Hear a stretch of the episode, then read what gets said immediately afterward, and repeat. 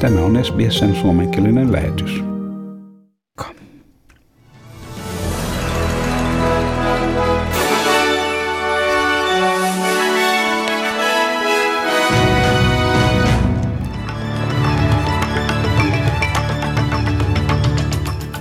Uuden raportin mukaan Kiinan hallituksen tapa kohdella Xinjiangin maakunnassa asuvaa uiguuriväestöä rikkoo Yhdistyneiden kansakuntien kansanmurhasopimukseen jokaista kohtaa.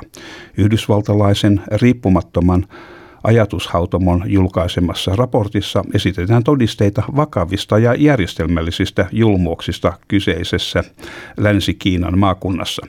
Raportissa sanotaan, että on olemassa selkeitä ja uskottavan todistustason tietoja siitä, että Kiinan islaminuskoiseen uiguurivähemmistöön suunnattu kohtelu rikkoo vuoden 1948 YK-sopimusta. Raportissa otetaan esiin tapauksia uiguurien kidutuksista, vankeudesta, pakkotyöstä, seksuaalisista väärinkäytöksistä sekä järjestelmällisistä aborteista ja sterilisoinneista. Australian hallitus on toistavasti esittänyt huolestumisensa ihmisoikeuksien loukkauksia koskevista tiedoista Xinjiangin maakunnassa, mutta Kiinan hallitus kieltää kaikki syytökset.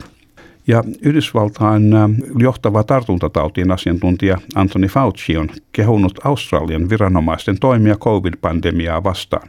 Tohtori Fauci kävi Australian johtavan lääkintäviranomaisen Paul Kellyn kanssa internetkeskustelua, missä verrattiin maiden COVID-19-tilannetta. Yhdysvalloista on kirjattu yli 29 miljoonaa tapausta ja yli 525 000 kuolemaa. Tohtori Fauci sanoi, että tilastot osoittavat, että hänen maansa ei ole toiminut pandemiaa vastaan yhtä tehokkaasti kuin Australia. Ja Pariisissa tehohoitopaikkojen tarve on nyt niin suuri, että sairaalat ovat joutuneet vähentämään ei-covid-potilaiden hoitoa 40%. Ranskalla on lähes 4000 henkilöä tehohoidossa ja uusia koronavirustartuntoja kirjataan keskimäärin 21 270 tapausta vuorokaudessa. Maassa on yritetty kiirehtiä rokotuksia, mutta toistaiseksi vain noin 8,4% väestöstä on saanut ensimmäisen annoksensa. Tietojen mukaan lääkärit päättävät tänään, tarvitseeko Victorian pääministeri Daniel Andrews selkäleikkauksen. Daniel Andrews siirrettiin eilen Alfred Trauma Centeriin eilen illalla hänen kaaduttuaan eilen aamulla Mornington Niemimaalla sijaitsevassa lomarakennuksessa. Onnettomuudessa häneltä meni useita kylkiluita poikki ja hän vahingoitti selkänikamansa. Usean medialähteen mukaan lääkärit ovat päättämässä 48-vuotiaan Andrewsin leikkauksesta ja onko tarpeellista vahvistaa hänen murtunutta T7-nikamaansa ruuveella. James Mullin odotetaan jatkavan virkaa tekevänä pääministerinä Daniel Andrewsin toipuessa, mikä saattaa viedä useita viikkoja. Victorian suurin hiilivoimala suljetaan 4 vuotta ennenaikaisesti samalla vaarantaen satoja työpaikkoja. Energy Australia kertoi La Trobe-laaksossa sijaitsevan Jalum-voimalan henkilökunnalle, että laitos suljetaan vuoden 2028 puolivälissä huolimatta sen toimiluvasta, mikä on voimassa vuoteen 2032 saakka. Laitos työllistää noin 500 henkilöä ja se toimittaa 22% Victorian energiatarpeesta. Energiaministeri Lili Ambrosio sanoi, että hallitus on sitoutunut varmistamaan reilun siirtymisen La Trobe-laakson työntekijöille. It is a sad day, it's a tough day, but we have 7 years to plan this, get it right and ensure that the workers have all of the support and the community has all the support that they need. Listening, working with them and today of course is day one in doing just that. Siinä Victorian energiaministeri Lili Ambrosio. Energy Australia suunnittelee 305 megawatin akun rakentamista La Trobe-laaksoon vuoteen 2026 mennessä. Ja Uuden-Seelannin oppositiojohtaja Judith Collins vaatii matkailukuplaa Australian ja Uuden-Seelannin välille, mikä mahdollistaisi australialaisten matkailun Uuteen-Seelantiin. Tällä hetkellä matkailu toimii vain yhteen suuntaan niin, että uusseelantilaiset saavat tulla Australiaan joutumatta karanteeniin.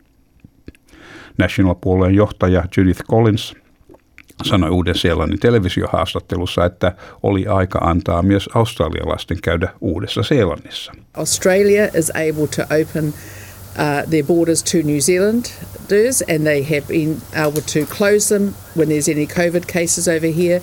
We could do the same. We've got 40% of our tourism is actually dependent on Australians.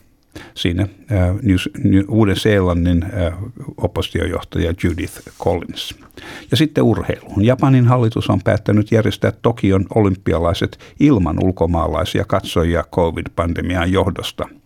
Tokio on ollut poikkeustilassa pandemian johdosta, mikä on kuormittanut sikäläisiä terveyspalveluja. Kansainvälinen voimisteluliitto päätti peruuttaa maailmankupin kilpailunsa, mitä suunniteltiin pidettäväksi Tokiossa tämän vuoden toukokuussa. Kilpailun tarkoituksena oli myös toimia harjoituksena kesällä pidettäviä olympialaisia varten. Ja sitten säähän ja valuuttakursseihin. Perthissä on huomenna luvassa osittain pilvinen päivä, maksimi 27 astetta. Ja Adelaidessa on huomenna aurinkoista 28 astetta. Ja Melbourneissa on luvassa osittain pilvinen päivä ja 23 astetta. Hobartissa on osittain pilvistä, huomenna siellä 22 astetta. Ja Canberrassa on luvassa sadekuuroja päivän mittaan 23 astetta. Ja Wollongongissa on jotenkin sadekuuroja 24 astetta. Ja Sydneyssä myöskin sadekuuroja, mutta vähän lämpimämpää 27 astetta. Ja Newcastlessa myöskin sadekuuroja 28 astetta. Ja Brisbaneissa on luvassa myöskin sadetta 28 astetta. Mutta Townsvillessä on enimmäkseen aurinkoista huomenna ja maksimi siellä on sitten vähän lämpimämpi 31 astetta.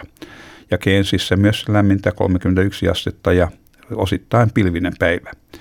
Ja Darwinissa on luvassa mahdollisia sadekuuroja, mahdollista ukkostakin, ja siellä on 32 astetta. Ja Helsingissä tänään on aurinkoista koko päivän, aivan selkeä sininen taivas, ja maksimi on -8 astetta, ja aamulla ja illalla -11 astetta. Ja Australian dollarin kurssi on 0,65 euroa, ja euron kurssi on 1,55 Australian dollaria. Ja siinä olivat tämänkertaiset uutiset.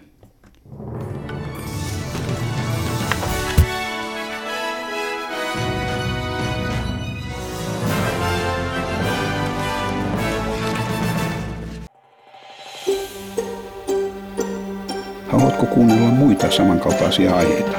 Kuuntele Apple, Google tai Spotify podcasteja tai muuta suosimaasi podcast-lähdettä.